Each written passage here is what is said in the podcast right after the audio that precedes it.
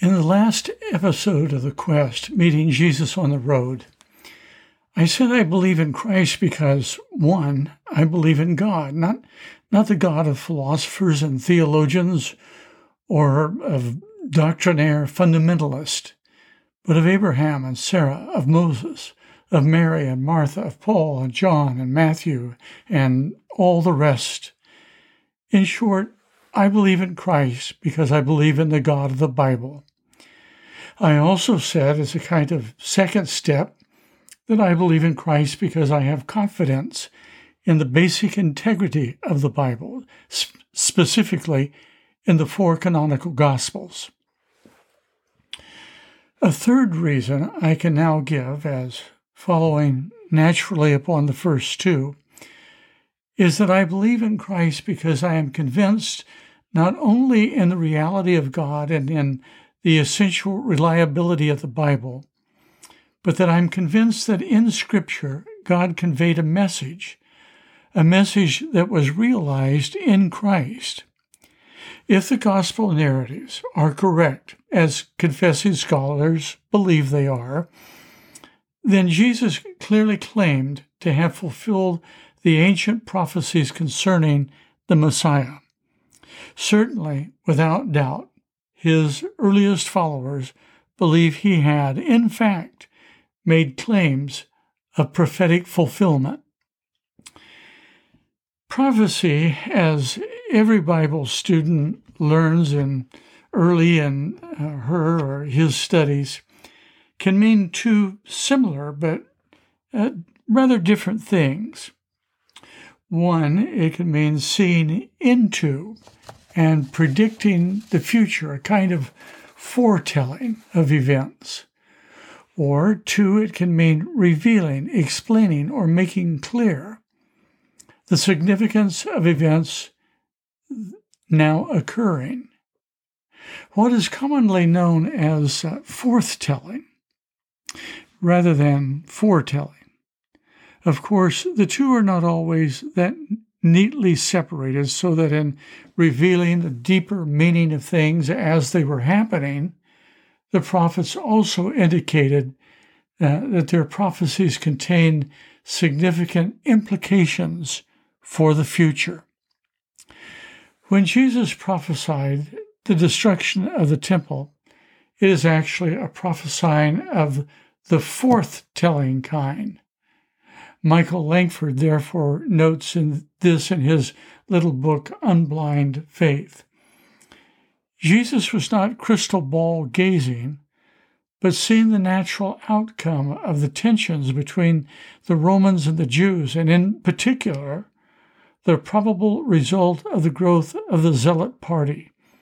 His prophecy was a kind of political realism. It was not a case of this is what is laid down for the future, but this is how things are going to turn out if people continue with their present policies. The real key to understanding the Old Testament prophets is not to focus on and meticulously analyze every minute detail of each one, but to grasp them as one consistent and coherent whole. It, it is to grasp the totality of the prophetic consciousness, of the prophetic narrative. By prophetic consciousness, I mean this. The Old Testament prophets believed that humanity was created for loving communion, for fellowship, for spiritual intimacy with God and that communion, fellowship, or intimacy with God requires trust in the goodness of God. Every sin, every sin, is essentially a failure to trust God's goodness and to instead go my own way. The prophets saw that Israel, beginning with Abraham, had been called, chosen to be, as they put it, a light to the nations. They were, as a nation and as a people, to be the living witness of what it means to live a life of faith, of, of profound trust in God, a life of, of um, uh, a, a life of trust in God as loving mother or loving father. God is just, merciful, forgiving, infinitely good, wise, and powerful, and trustworthy. The prophets, with their insights into the character of God, taught what it meant for the people of Israel to live in faith, in trust, in harmony with the reality and character of God, to fulfill, to use an expression used earlier in these podcasts, the dream of God for peace, for justice, for love, for divine communion. As the prophets taught Israel and called the nation to remember the reason for its very existence as they did all this forth telling, they looked forward to the time when God would complete, uh, foretold, when God uh, would complete what he had begun in the people of Israel. They saw all of this happening through a Messiah who would come to deliver them. This Messiah, they prophesied, this is their message. This Messiah, they prophesied, would not be a conquering warrior, but a suffering servant who overcomes evil with good, fear with peace, despair with hope, and hate with love. It is in light of this prophetic consciousness, intensely felt by oppressed first century Jews at the time of Jesus' birth, that the messianic prophecies must be read and must be understood. Now, I know there are people who have difficulty with these prophecies as they are used in the New Testament. That having grown up with a frequent assurance that numerous and very precise messianic prophecies have found clear fulfillment in the life and work of Jesus. Um, more accurate than the Nostradamus prophecies, uh, but something along those lines. Young evangelical students have often had their faith severely shaken by the discovery that numerous Old Testament predictions seem to have found fulfillment in events closer to the time and the setting in which they were originally made. There sometimes appears to be a discrepancy between what is clearly the intended meaning of an Old Testament author and the interpretation given a prophecy by the New Testament author or some prophecies in their original setting, when read, when, when read in their original setting, read from the Old Testament, uh, do not look like predictions at all. Perhaps uh, one of the best known examples of this is Matthew's use of Isaiah 7:14 through 16 uh, his use of, of Isaiah as, a, as prophetic evidence that Jesus is the Messiah. Matthew, he does that in Matthew 1 21 through 23. In Isaiah, the kingdom of Judah is about to be invaded by the combined forces of Israel and Syria. The prophet tells King Ahaz of Judah, there is nothing to fear, and that he should remain calm, focused, and firm.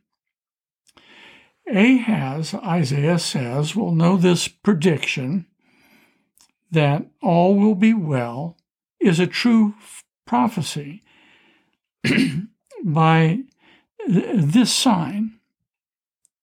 We'll know it's true uh, in that um, uh, the, the prophecy that Isaiah now makes will is true. In the time, Isaiah says, here's his prophecy, that it takes for a virgin, a young unmarried woman, to marry, conceive, bear a child, and for that child to begin eating cheese curds and honey. Ephraim, that is Israel, and Syria will themselves be devastated.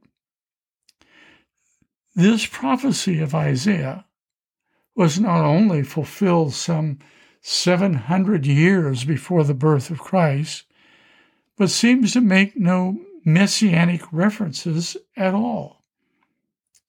The closest connection is that in both passages the child is named Emmanuel, Isaiah 7:14, or Jesus, Matthew 1:21, both of which mean for God is with us or God saves his people.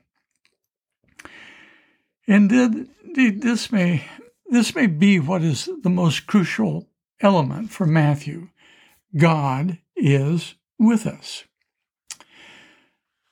What contemporary Bible readers usually fail to take into account is how very different ancient Hebrew thinking was from that of the modern Western man or woman. Not inferior, but very different. They were, for example, uh, the ancient Hebrews, far less abstract and much more concrete in their thinking. The reader or interpreter was more personally involved with a text than the modern New Testament scholar who attempts to remain coolly objective and detached. It reminds me of the famous French philosopher Paul Ricoeur saying, No one can get near what the text says without living in the aura of its meaning where it may seem to us that the New Testament authors were being pretty cavalier in their use of prophecy. The fact is, they were following well developed, well practiced, carefully prescribed rules of scribal and rabbinical interpretation. In fact, I've posted and saved an essay I I think either on on um, uh, academia.com, uh, my account there, or on my blog, or or both. The essay is "Turtles All the Way Down and the Prophetic Quandary: The Use of Messianic Prophecies by New Testament Writers." So. In the above, in the above example of Matthew's use of Isaiah 7:14 through 16, it, it, it all makes sense once it is recognized that Matthew is interpreting Isaiah according to a well established hermeneutical rule. When, for example, uh, instance, uh, Jesus argued, this is another example of the use of this rule. When Jesus argued that if God cared for the birds, surely he cared much more for human beings Matthew 6:26, he was arguing in good rabbinic fashion from um, what is known as from the less important to the more important. He was arguing according to the principle from the lesser to the greater. And when Matthew quoted Isaiah 7:14 in reference to the birth and the naming of Jesus, he was also interpreting the text on the basis of this principle of from the lesser to the greater. In short, Matthew was following the accepted hermeneutical principle which reasoned like this If this was true then and there, how much more is it true here and now? Matthew's interpretation then was not nearly as arbitrary as it sounds 2,000 years later in our Western cultural context.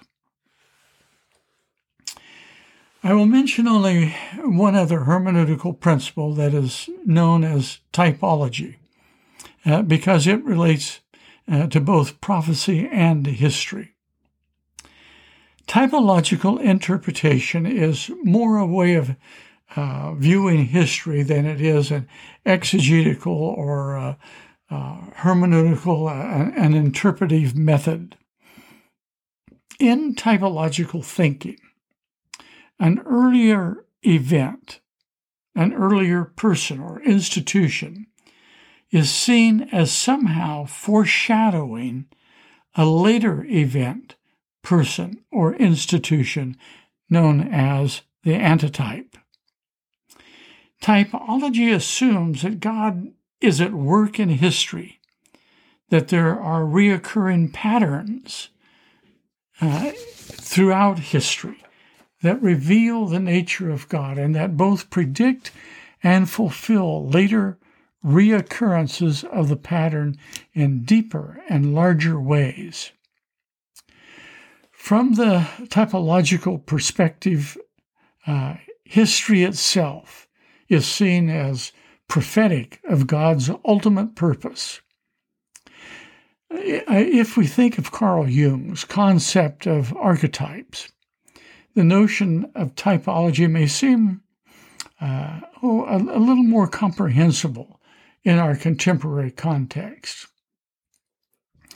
The Greek term arche means things like first, type, imprint, impress, or pattern.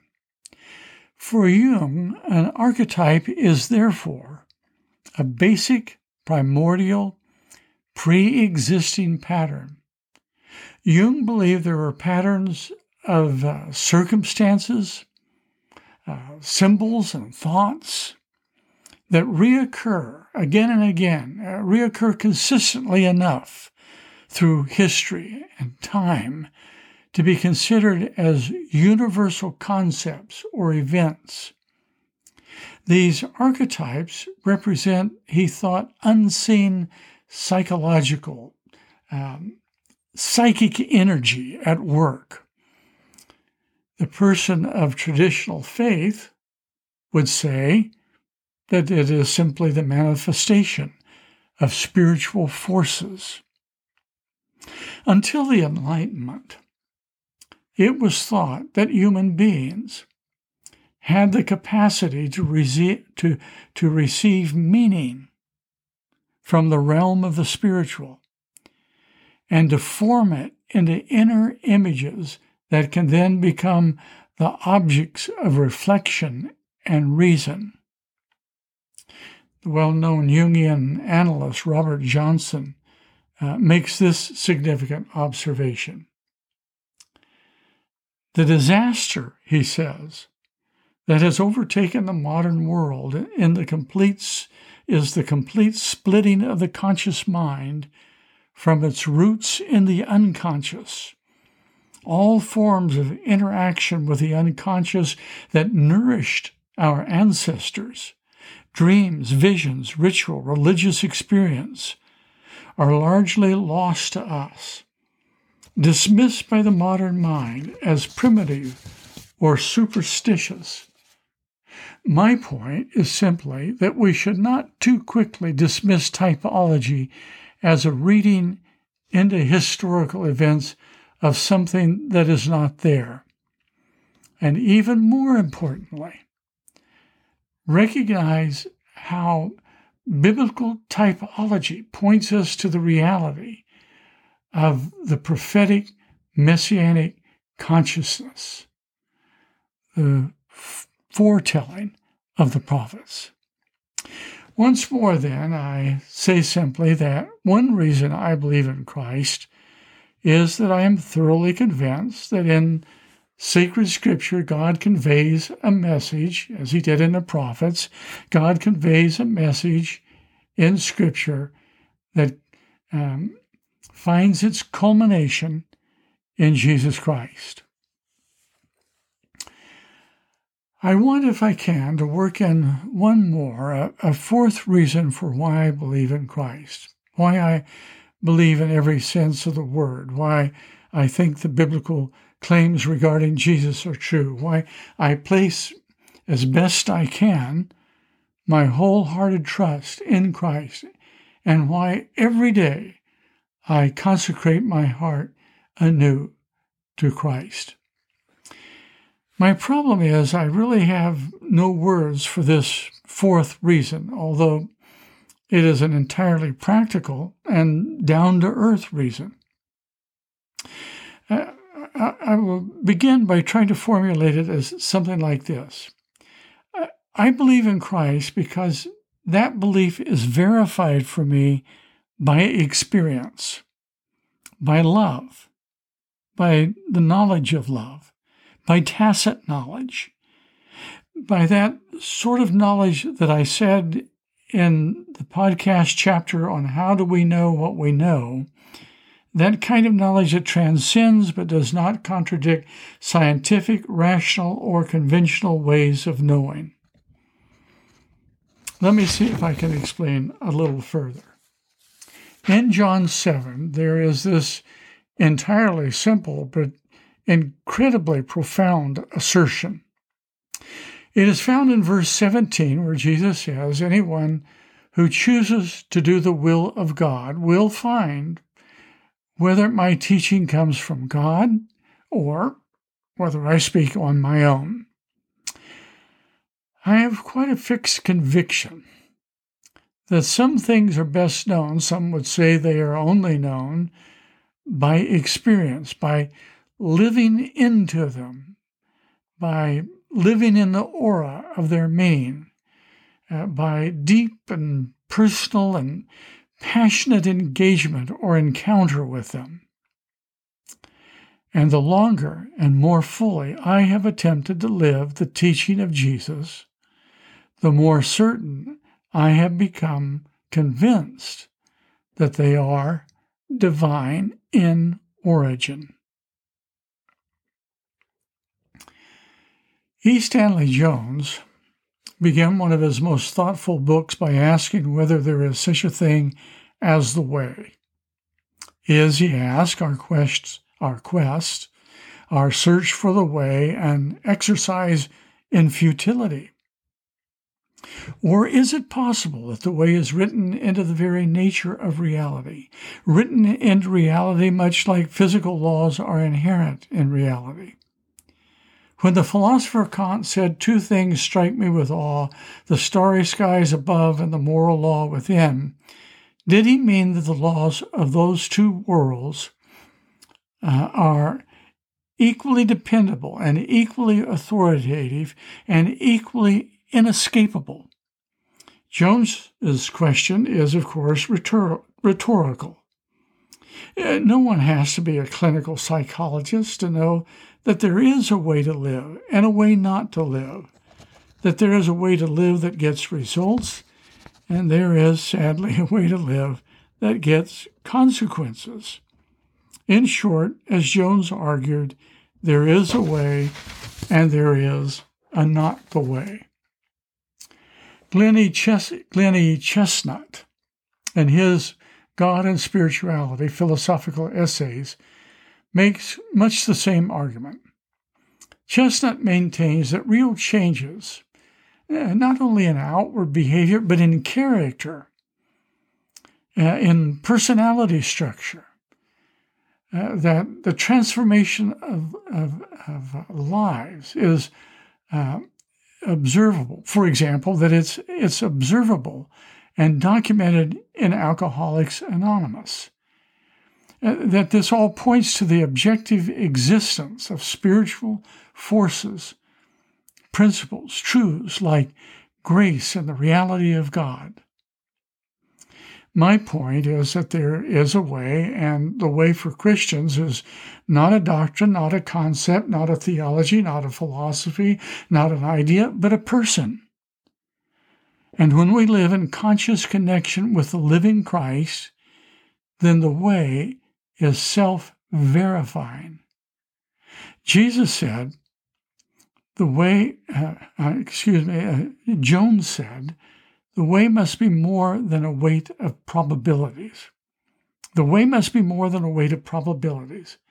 it must be as self verifying as love is to the heart. When we find our feet on the way, he said, we must know that while we have not arrived at the goal, nevertheless, this is it. This is the way. So I will summarize for now why I trust Christ like this. One, I believe in Yahweh, the one who is the God of the men and women of Holy Scripture.